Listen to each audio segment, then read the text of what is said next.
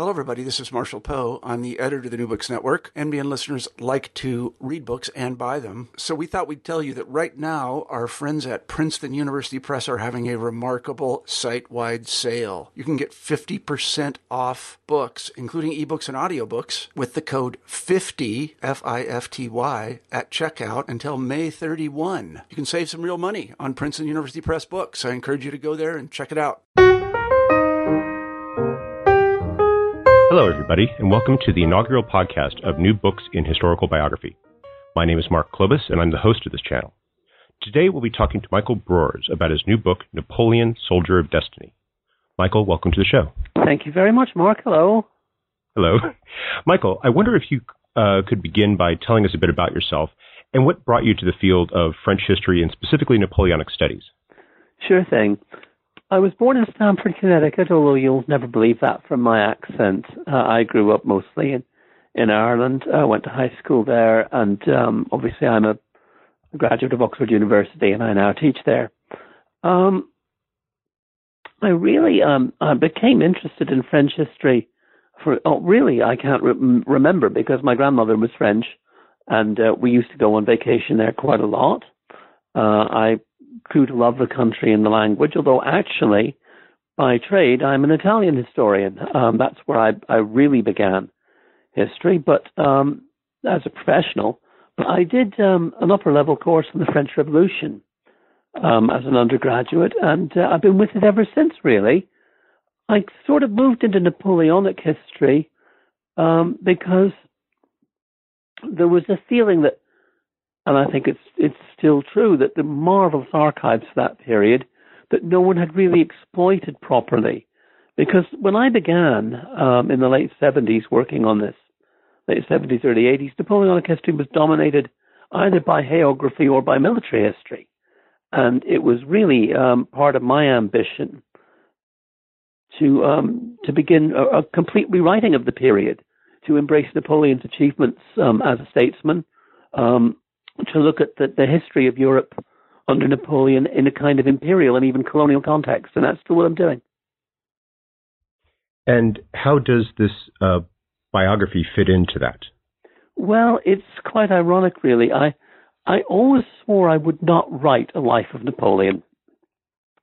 Uh, most of my work has been, first of all, about the French occupation of Italy under Napoleon, looking at that as an imperial experience, um, looking at um, you know the experience of ordinary Italians under Napoleonic rule, how it changed the country, and latterly extending that kind of methodology to other parts of Europe.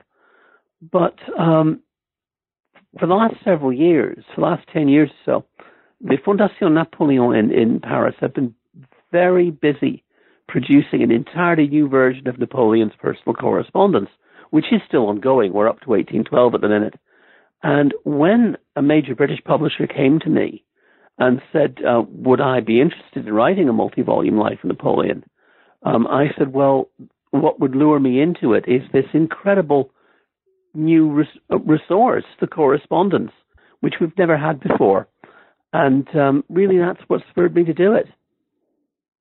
Have we never had a collection of Napoleonic correspondence until now? Well, yes, we have, but it's quite an interesting story. Um, there is a about a 17 volume, I think, version of his correspondence, but it was brought together and published in the late 1850s and early 1860s by his nephew, um, the Emperor Napoleon III. So it's rather like George W. Bush had compiled his father's correspondence or is this sort of Bobby Kennedy had compiled Jack's correspondence? You know, and you, you won't find the name Marilyn Monroe in it once. That's that kind of thing. you know, it's highly sanitized. It's very selective. And it's something that people who work on the field know is there, but not there. But this new correspondence um, is, as it were, unplugged. Um, it's three. It's going to be three and a half times longer than the original by the time it's finished, possibly more. And to be fair, um, in the mid 19th century, uh, people didn't have the scholarly resources and tools they have now. Um, this team at the Fondation Napoleon, marvelous people headed up by Thierry Lentz and Peter Hicks, have scoured the world for letters by Napoleon. In fact, some of the most um, galvanizing stuff we found was in the Pierpont Morgan Foundation in New York. Um, there's been Really? stuff turned out private foundations all over the world. Um, the the family, for example, the the, the Polish noble family of, of his uh, mistress Maria Walewska, opened the doors of the his letters to her to the Fondation, which they never did um, to the you know to the under the, the the Second Empire to Napoleon III's team and, and other scholars. They're the first ones to have got in there and looked at this relationship closely. But there's lots of other stuff quarried out of the French National Archives, um, out of the Army Archives in Paris, which, as you can imagine, is an incredible resource for Napoleon. Places that the original team just didn't or couldn't go. And how has this, uh, for you, and in, in, terms of the biography, changed uh, the uh, the picture of Napoleon Bonaparte, especially in the years between his birth and uh, when you uh, conclude the book at the beginning of 18, at the end of 1805? Well, one of the most interesting things about it, and I'm finding this even more actually as I work on volume two, is obviously like any great public man, uh, any master of spin, Napoleon is very conscious of his own image. You know, um, he's very careful um, about what he says most of the time. But you can't do that all the time. And this new correspondence is actually more like listening to someone's, you know, tapping someone's phone or, you know, be, being able to get into their SMSs, kind of thing. Um, and I think you get a lot closer to the character of the man following him at times minute by minute, day by day, when he's under pressure. Um, and in fact, what you find a lot of the time um, is a very cautious man um, is uh, someone who knows how to handle people very well. Obviously, there are the outbursts of temper, and that makes the headlines, as it were. But you know, this is somebody who knows how to deal with people, who keeps his finger on the pulse, um, who very seldom gets carried away um, when he's under pressure. And I think that's an important thing to you know to realize to get to know. Um, looking at the early years in particular, um, I think some of the, the, findings have been very significant. Um, there's always been a kind of a myth put around, for example, um, that Napoleon had a very difficult relationship with his father. Um, the fact that, say, um, he came to feel ashamed of his father abandoning the cause of the, the cause of Corsican independence um, to to, and to collaborate with the French that he sent him off to military school in Paris. And really, when you look at the, the, the letters, even from the early years, this isn't so. Um, when his father died suddenly, when Napoleon was a teenager, a young teenager, um, you find, I think, two important things about the man in, in that correspondence that they've been able to amass that we haven't really seen before. One is someone who was determined to preserve his father's legacy and memory, um, who defended his reputation to the hilt. Um, and the other is a very, very brave young man who was not afraid, even at that early age, of taking responsibility.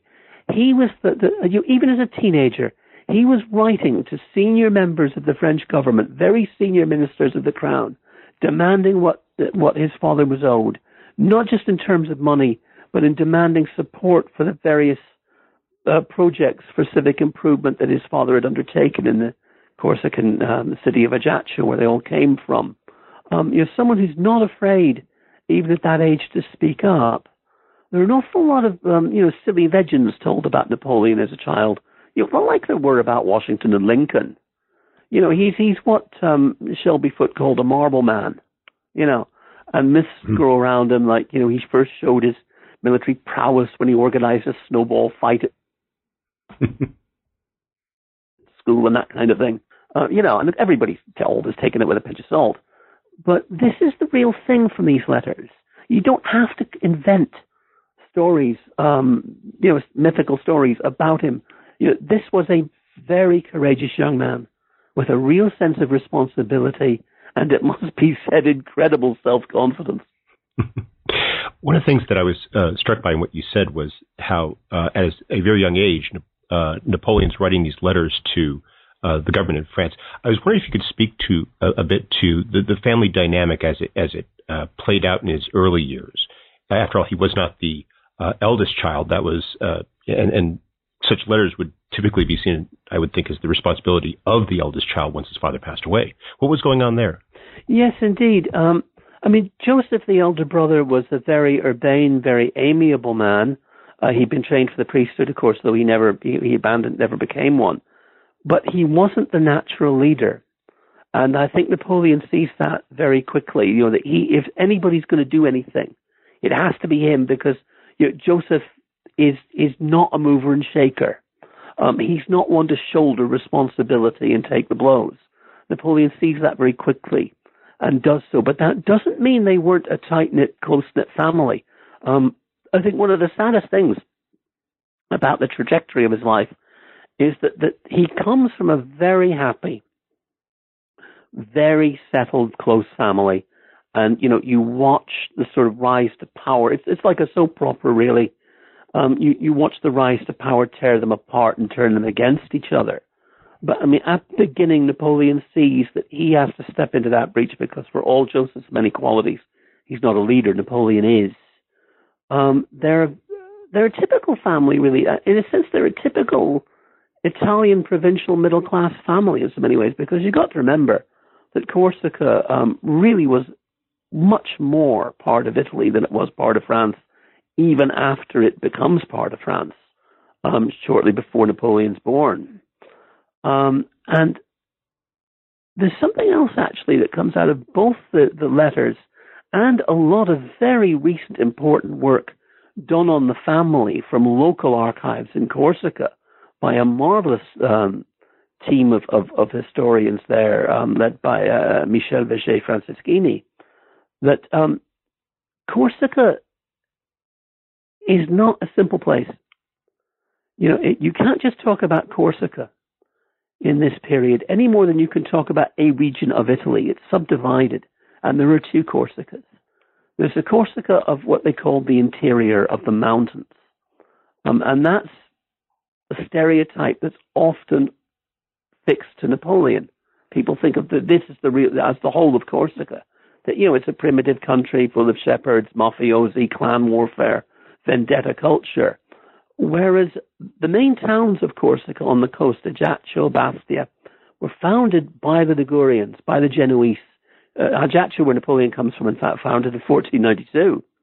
Um, and the people there are almost all the descendants of the Genoese settlers. Um, they look on the people of the interior as barbarians. They see themselves as Italian, as urban. Napoleon comes out of that culture. His father was the most successful lawyer in Ajaccio in his day, and Napoleon said the thing that he always took most pride in was his ability to get people to settle reasonably amicably out of court, and that people were meant to be brought together by the law, not divided by it. You know, and this real anathema to them of vendetta culture. And I think that leaves a very deep mark on Napoleon. And you can see it really when he becomes um, emperor of Western Europe, really his his desire to tame these wild mountain peripheries, um, be it in Italy, um, be it in Spain, be it in France itself, you know, and, and civilize the country because he carries that urban middle class Italian culture with him through his whole life. One of the things I was uh, noticing, though, is not just that it's his father, but the entire family has a, a heritage almost within the law. Yes, indeed. Um, well, if you go right back um, to when they first came, both branches of his family, um, you know, because of course it's not just the Bonapartes; it's his mother's family too. They they were actually mostly soldiers. Um, they came as sort of um, soldier adventurers to help tame and conquer Corsica, but within a few generations, the Bonapartes have taken up the law. You know, they're quite well educated people in the main. Um, his uncle was a very prominent lawyer. Um, you know, and and uh, you know, it, it runs right through the family. They're very prominent in local government in Ajaccio. Um, they're not the most well-connected family on the island by any means. His mother's family, uh, you know, they were Um, you know, but but yes, it's it's very much part of their tradition. They come from inside the walls of Ajaccio, where the Corsicans of the mountains, who they called the insulars, you know, are not allowed to own property, not allowed to live. Um, and this whole business of, you know, of, of, of working through the law obviously finds its greatest manifestation for Napoleon when he becomes ruler of France, first first consul and then emperor, and is expressed in the 1804 Civil Code that rightly bears his name, the Code Napoleon. He himself was not a lawyer. He was a soldier. He had no legal training, but he understood its importance. And he managed to bring about, in the space of about three years, something the French revolutionaries had been trying to do since 1789, and that is to put together a lucid, coherent, concise law code for the country. And he chairs most of those meetings himself. He very seldom intervenes, but he chairs most of those meetings because he is determined, I think, to, to set law and the rule of law at the center of his regime. And that must um, come from his father. And yet, um, you write that uh, you know, he he leaves uh, Corsica at a young age to attend military academies, and you write later in the book about how he ultimately came to despise uh, that not just not not so much Corsica per se, but the entire Catholic Mediterranean world. No, I think you have to be very careful there. That's not quite what I say. Um, he despises that part of the Catholic Mediterranean world which say is exemplified by the Corsican interior, by the insulars. Um, he certainly has a real contempt, I think, for popular Catholicism and a real suspicion of the church. Uh, and that is manifest in his, in his very difficult relationship with the Pope, which, which ends in excommunication um, in, in 1810 but in 89, I should say.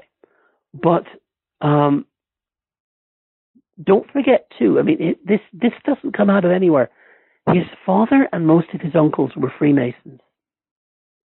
He's brought up in a very secular environment. Um, interesting, even his cousin Joseph Fesch, who enters the church and becomes Napoleon's right hand man as a churchman. I mean, he, he becomes the um, the, the, the Cardinal Archbishop of Lyon, which of course is the senior see in France. It's like Canterbury would be in England um, for the Church of England. I mean, even Joseph Fesch's father was actually a Swiss Protestant and a Freemason, along with Napoleon's father. So you know, this is this is a certain part of Italian urban culture which is naturally suspicious of the church and drawn first to Renaissance humanism and then to the Enlightenment. And he's part of that. But obviously, when it comes to ruling over large populations of Catholic peasants, when it comes to looking at the church of an institution, there's a very profound contempt there, but he comes by it honestly. It sounds as though, in many ways, he's primed for a lot of the uh, strains of revolutionary politics. Well, I'm not so sure. He he rises to the challenge. Um, you've got to remember that the most fundamental influence on Napoleon all his life was the army. You know, he was at a military boarding school from a young age. He loved it. He took to being a soldier. Um, it was the center of, of his personal development. Obviously, he inherits these very important things from his family, but the most important thing for him was the army. And therefore, he, he's very sympathetic and indeed very much on board um, to the to the revolutionary cause, the idea of the, the doing away with privilege, of the career open to talent, the, just the, the chance for sheer ambition to rise and talent to rise in France is very much a part of him, and it also his hopes that under this new regime, under under a you know a revolutionary parliamentary regime, Corsica will cease to be treated as a colony and will be seen as an integral part of France. All of that. And yet he is sickened by the mob violence he happens to witness in Paris. He's there, actually, on, largely on family business in August 1792 when the monarchy is overthrown by the armed sections, the armed people of Paris. And he is although he's quite happy with the result, he's sickened by the process. He, he leaves a very vivid account of you know really how repelled he is by the mob, as he as he as he as he calls it. Um, so you know he has this very complicated relationship to the French Revolution. One of the marvelous things in the correspondence is he writes a number of letters um, to his older brother Joseph, um, to his cousin uh, Joseph Fesch, about how he sees the revolution playing out in the Burgundian countryside, um, where he's then posted.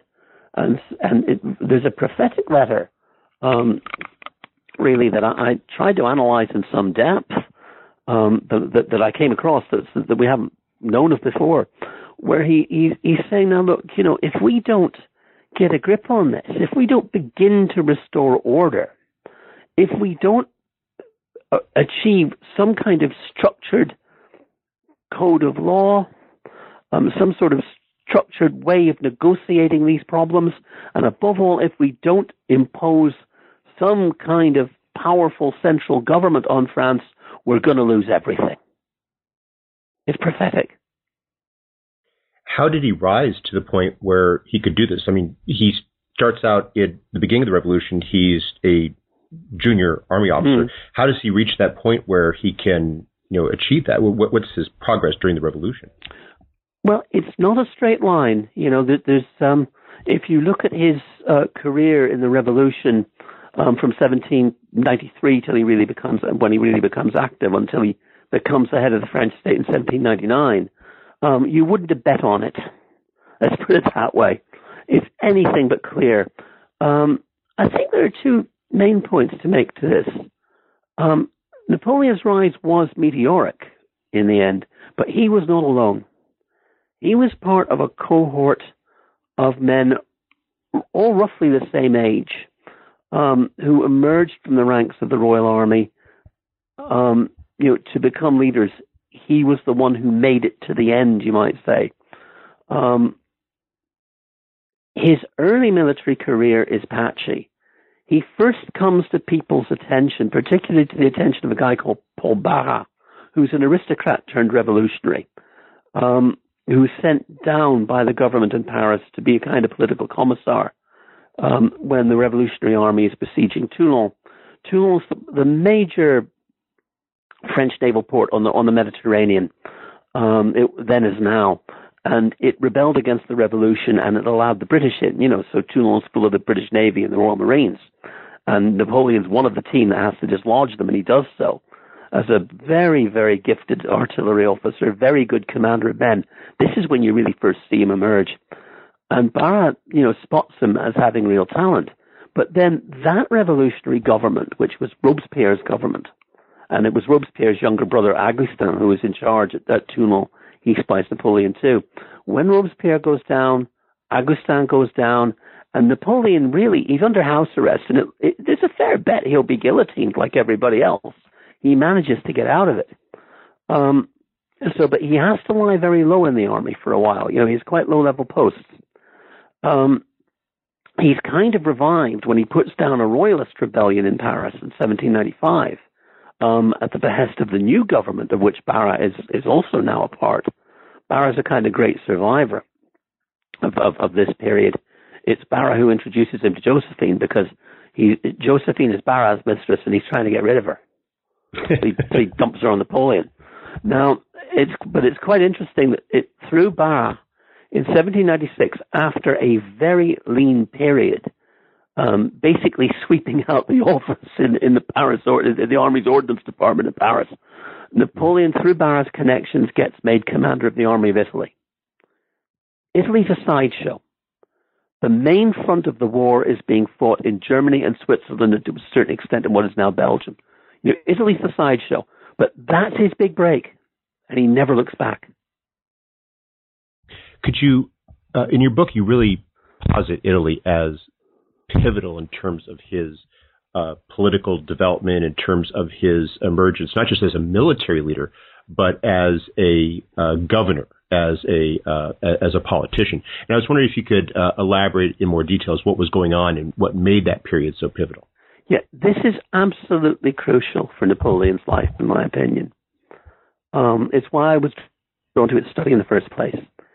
After a series of, of, you know, very, very striking military campaigns, by 1797, um, he's basically won the war in Italy, and he's dislodged the Austrians from the two provinces of Italy that they ruled. Lombardy, which is the area around Milan, and an area that's now called Emilia-Romagna around Bologna, which actually belonged to the Papal States. And he manages to prize them away and kick the Austrians out, make an armistice with them. But what is unique now, there are a lot of other generals, I should say, doing the same kind of thing for France. Um, Moreau, who's probably the greatest general of the period, um, is winning stunning victories in Switzerland and stunning victories in southern Germany. Hoche, who's Napoleon's great rival and friend, you know, Hoche used to go out with Josephine at one point. They're great friends, they're great rivals, they're very different guys. Hoche basically kicks the French out of the Rhineland, kicks them out of the, the, the area of, of what's now Germany west of the Rhine. They, they all have the same opportunities in Napoleon, but he's the only one who knows what to do with the country he conquered. He creates what they call a sister republic it becomes known as the Cisalpine Republic, which is the Roman name for that region. And he, he creates a constitution. He actually does it by essay competition. you know, write in, write in your idea for a constitution of the Cisalpine Republic, and you know, win five hundred dollars, kind of thing. And anyway, sounds very democratic, sorry? at least in appear. It sounds very democratic, at least in appearance. That's what it looks like. And he actually chooses the one he chooses because it favors the most centralized form of government. and, and the structures he creates, you know, the elected assemblies he creates, the executive he creates, they all superficially look like the regime in France. But he is actually the guy behind the scenes, quietly, making appointments, looking at shortlists, asking advice about, you know, the right people to appoint um, he sets up a court, basically, at a place called Mombello, which is now a lunatic asylum. All his family come down um, to stay with him. But what he really is doing there, he invites everybody who's anybody in Italy. You know, scientists, writers, um, you know, intellectuals of all kinds, politicians, to talk to him, to get their ideas, using this as a brains trust. Um, but what he also does and I think this is the most remarkable thing about him. And I don't know where he gets this ability from. There's no indication of it in his previous life. He can make people work together with him who hate each other. He's two right hand men in Italy. One is an, is an aristocrat um, from, from, Milan, uh, Melzi d'Eril, and he was he worked very much with the Austrian Emperor Joseph II, a, a reforming emperor. So he's a man of very enlightened ideas, very progressive, but you know, he's he's part of the elite. And the other guy who he will really stick with to the end is a guy called Aldini from Bologna, who is a radical pro-French revolutionary lawyer. You can imagine they wouldn't get on. And they never like each other, but boy, they work with, well with him. And he does that over a whole span it's the first sense of a pol- twin policies that he will introduce when he becomes ruler of France. One is called amalgamation, and that's making people like Melzi and Aldini work together. The other is a wider thing called ra- rallying, ralliement, that's in a way very reminiscent of, of de Gaulle after the war. Put all the past behind you. Put the quarrels of the revolution behind you. I'm not asking you to get on with each other. Just play by the rules and accept me and accept the regime, and we can all get on. And you first see it work in Italy. But he knew what to do with the country he conquered. People like Hoche and Moreau, for all their qualities as soldiers, didn't have that gift of how to be a ruler, and above all, how to do it quietly, because the government in Paris doesn't see that side of him. You know, they see the all-conquering general, and they see this general maybe getting a little bit too big for his boots with his palace at Mombello and that kind of thing. But they don't see the statesman. They don't see the politician. And that's what sets him aside from all his contemporaries because guys like Moreau, guys like Hoche, they're very young men too. And they've risen through the army very quickly. In fact, faster and more successfully than Napoleon, but they don't have that gift. And so he has this triumph in Italy. And as you write, it was uh, not just a military triumph; it was a, a, diplomatic one, one that was more impressive than what his political superiors were achieving in other in other regions. Yes, that this is something that comes to the attention of the Directory, which is the government in France. That's what the executive body's called, and where they do become suspicious of him, and that's in foreign policy. You know, he negotiates his own armistice with the Austrians, and he negotiates the territorial reorganization of northern Italy and he does it himself without reference to the government. You know, and there are people there thinking, um, I think we better get this guy out of here. We better move him to something else. And he is recalled back to France in 1798 and subsequently sent off to Egypt. You know, that side worries them. They do see the diplomat. Um, they do see the soldier who is actually himself capable of negotiating with a major power like Austria and they sit down, take taking seriously, the Austrians, and coming up with a solution. None of the other generals can do that. And that is something that catches the eye. And that is the real reason why they pull him out. So, do they send? Does he go to Egypt as a form of exile, or a sense of he's a person who could really achieve things uh, in, in a variety of different fields?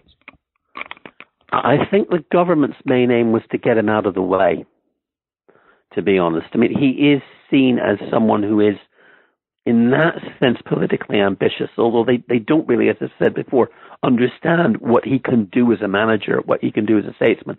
But they do see this as somebody who obviously, um, you know, has got off the leash and is, you know, um, has gone too far. And I think that's part of the reason they send him. Um, but there are other people um, in the French government, the foreign minister Talleyrand, who'll be his collaborator, um, and well, not his right arm, but perhaps his left arm, for a very long time. Um, and he sees something in Napoleon because Talleyrand has a, a view of Egypt that we're not just going to seize this for strategic reasons. We want to turn this into a French colony. And Napoleon seems to be the kind of chap who could do that for us among all the generals. But there's a consensus for different reasons that we need him out there. And the government's very glad to see him off. I was wondering if you could speak a bit now to what was going on in Egypt, the the, the whole uh, the the military side, what he tried to do in terms of government. How successful was he when he got there? He was a disaster. Um, the when you look at it all in all, um, someone less politically adroit would not have come back from this. Um, he he wins a very spectacular victory over um, what what we might describe as a third world army, the Mamluk cavalry underneath the pyramids, and it is the stuff of legend. You know, there are paintings of it. He hypes this in France that you know he won this great spectacular victory, and it just about ends there. He manages to seize control um, of Lower Egypt uh, and establishes his capital in Cairo. But while there, um, he proves as insensitive and, and um, difficult a ruler as he was successful and well attuned in Italy. Um, he thinks he understands Islamic culture. He doesn't. You know, um, the Egyptians have very different ideas, say, about um, about the law, about justice, about what is a, a, a fair civil administration that, than he does. He cannot grasp this overlap between Islam the religion and the civil state and how they permeate each other. Um, he really has no idea how to deal with Egyptian culture. This brings out the other side of him. You know, this is the imperialist, the cultural imperialist. What we'll do is basically bring in French style reforms. And they're bound to go for this. And of course they don't. He's faced with a lot of revolts. He leads a disastrous campaign into into Palestine and Syria, from which the army just about limps back in one piece. And I mean, you, you, by 1799, he he effectively abandons his army. He slips away in the middle of the night, uh, you know, back to France um, to try and salvage what he can of, of his career, really to get there um, at the time when his propaganda machine is portraying Egypt as a great success before the truth actually catches up with it. You know, in the age of 24 hour news, there wouldn't be a Napoleonic career. The bad news would have got there that the whole thing's gone terribly wrong. The British sink his fleet, you know, so, so the army's cut off, and it takes a long time actually, for the military commanders he leaves behind, um, to you know, to um, takes a long time for him to mend those fences because they've seen the worst of him. The military incompetence, um, the fact that he was a very cack-handed civilian ruler in Egypt. Um, you know, that this brings out the dark side, um, the, the, lashing out. There are atrocities committed, um, which are not his way of doing things. Um, you know, this brings out a dark side of him um, that he, he does put behind him very quickly, but only by running away. In, many, in some senses, he fails upward right into the seat of power. I beg your pardon? He fails upward, he, right into the seat of power. He goes from Egypt within a very short period of time to it, being. Again, this is not a clear transition. Um, he comes back to France in 1799 at a time when, however badly he's done in Egypt, it's out there. Nobody knows the whole truth. All the other French generals are facing dreadful reverses against the allied Austrian and Russian armies. Hoche is dead by now. Hoche dies in 1798. That's one of their best commanders gone. But for the first time in about five, six years, it looks like the war is actually going to be fought within France itself. All of Italy's been lost. Everything Napoleon's done has been lost. They've been thrown back in Belgium. They've been thrown back in Switzerland and Germany. It's looking really grim. And there's a crisis. And at that time, that leads to a political crisis within the French political establishment. But uh, the, an argument comes back um, from the from the left of French politics that well, we need to go back to the terrorist government, the terrorist measures of people like Robespierre, because they were they that was the kind of thing, that was the kind of regime that turned the tide five years ago when we were in trouble. Now, obviously, the mainstream does not want that. But what a group of politicians really at the at the center of power come up with is the fact that we've got to take these Jacobin ideas on board. First of all, we need a much stronger executive than the five man rotating executive we've had up to now. We need three men. They call them consuls. One of those three has to be a general. In fact, the first person they turn to is Moreau, the most successful general. And Moreau says, look, um, you know, I'm not a politician. I'm a soldier you know, I, I don't know what I'm doing and I don't want involved in this Bonaparte chemin. And the reason they actually turn to Napoleon, many of them, is not just Hoche's recommendation, but Napoleon's the least dangerous. If someone like Osh, or say the other big military commander of the time, Massena or Bernadotte, are there at the front with their armies, and they're brought into the government, um, and they fancy a grab for power, they've got an army at their back to do it. These guys are all steeped in Roman history. You know, and they know that sort of most Roman emperors are generals who bring their legions into Roman and seize power. Napoleon doesn't have any legions. He's, he's lost it back in Egypt. So in that sense, he's harmless, and they're right. But then once he is in as one of the three, and the coup that they, seize power in Brumaire which is is called after the Revolutionary Month in late November when they do it, um, is a touch and go affair. But the minute he's in power, this is when he shows the side of himself that's been realized in Italy a couple of years before, the side that none of them realize. He maneuvers a lot of the, the old revolutionary politicians very carefully and gently out of the way. Very quickly gets himself made first consul and then consul for life. It's only when he's on the inside and he's able to show his skills as a statesman and really as a chairman of committees and a, and and a very quiet operator. He reveals those skills, and of course, nobody's waiting for this. Nobody expects this. Nobody really understands what he's done until it's too late. And here he draws a lot upon, he starts drawing upon his experiences in Italy and in Egypt and begins to reshape the government. Very much so. He has very clear ideas in his mind about how the French government has to be reformed. The, the, revolutionaries have laid a lot of the groundwork for this, and he builds on it. You know, he's not he's not starting from scratch, but he comes up from top to bottom with a number of innovations. The most important of which is the Council of State, which of course still exists in France and indeed in most European countries. It's, it's not the official cabinet. It's a kind of a brains trust of experts um, you know, who, who are brought in for specific issues, and their job is to help frame government legislation and also to test the viability of any legislation that's presented, um, you know, in the elected assemblies or by the executive. Um, and it's completely his idea. No one really knows how he came up with this, although you can see it in embryonic fashion in Italy a few years before. That's a big innovation. He puts at the head of every French department, which is like the equivalent of a county, he puts a, a figure called the prefect, who is appointed by the executive on the recommendation of the Minister of the Interior and is in charge of all civil administration in the department. We don't have any equivalent for it in the Anglo-Saxon world. It's very hard to explain to my students, but you have it all over continental Europe. Everybody turns to it. There have been embryonic things like this before the revolution, but no one's turned on it before. The other huge innovation among many is the creation of the gendarmerie.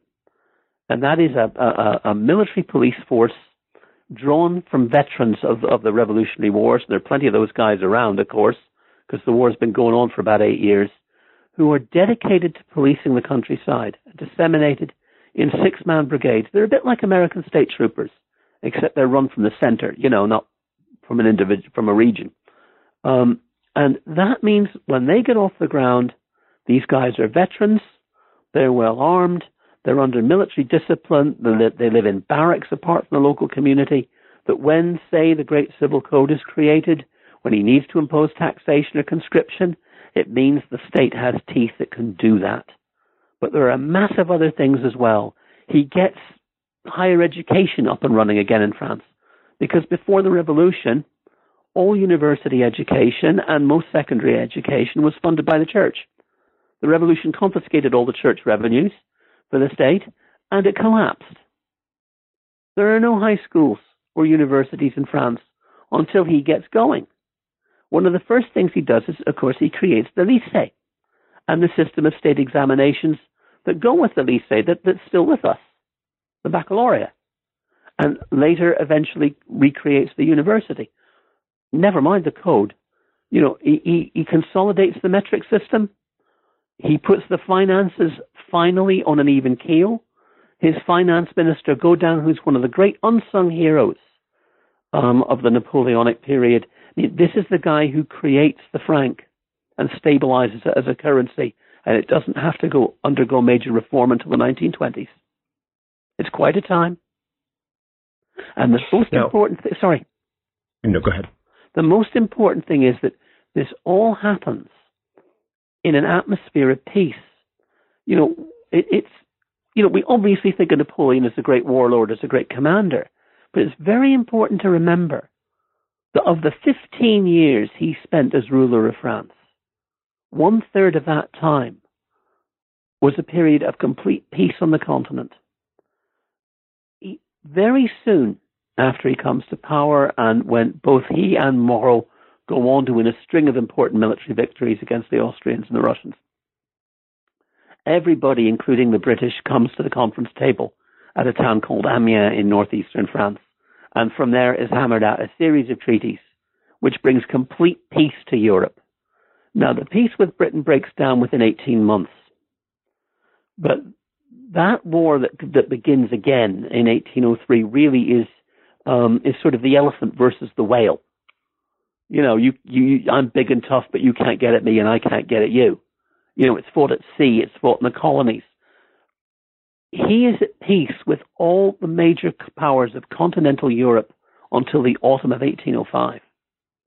And that is the period that allows him time to drive through all these major reforms and he uses that period of peace um, with amazing creativity. It, it's quite a tale to tell. It might, in some ways, to some readers, be the most boring part of the book. you know, compared to the early adventures, the later military conquests, and the you know the, the tempestuous relationship with Josephine and that. But it's probably the most important because he always said, "These are the reforms that will survive me, particularly the civil code.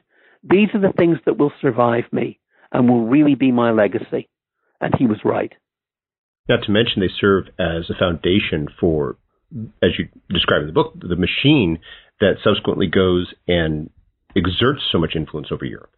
Indeed. Wherever the French conquer under Napoleon, um, the whole of Italy, um, most of Western and Central Germany, and even places that are ruthlessly opposed to them, like Spain, um, will eventually adopt the essence of the Napoleonic system of government.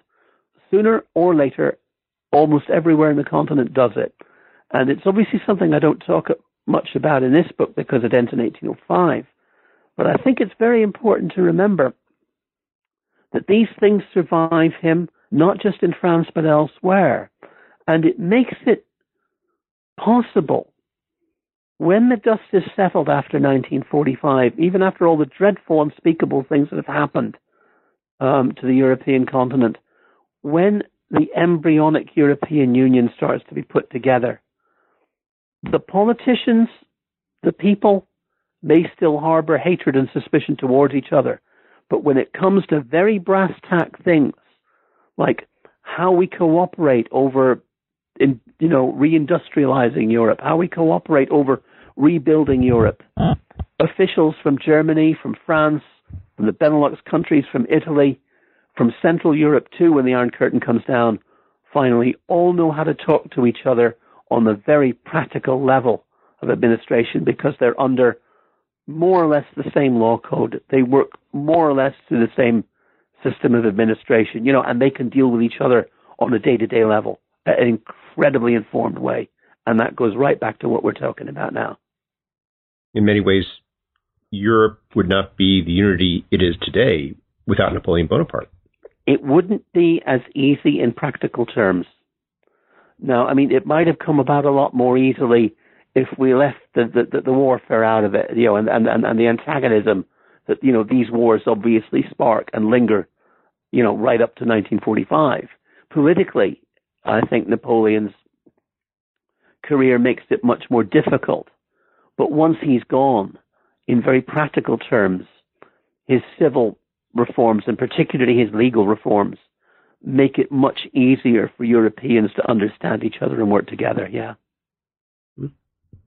So tell me, how's Volume Two coming along? Oh well, um, I've I've unfortunately been ill. I had to have major heart surgery um, in September 2014, so it slowed things down a bit. But um, we're about yeah, we're we're getting to three quarters of the way there. It's going up to 1812, Volume Two. It's it's it's the, these are the big years, 1805 to 12. This is the conquest of Europe. This is the bit that sort of everybody knows and loves. um, and yeah, we've got him um, we've got him. I've just got him divorced from Josephine, and uh, trying to sort himself out and get remarried to Marie Louise. Uh, and I've got him excommunicated um, by the Pope. So yeah, we'll take it from there. He's got a few family problems to sort out because before he gets back in the saddle. well, I have to say, uh, I'm definitely looking forward to reading Volume Two, as I'm sure many other people are. We've taken up a lot of your time, and so I want to let you go, but I want to say that uh, thank you very much for being uh, on our show today. I really enjoyed it, and uh, take care. And I hope you have the best of health, and uh, that uh, Volume Two go, goes swimmingly. Thank you, Mark. It's been a pleasure in every way.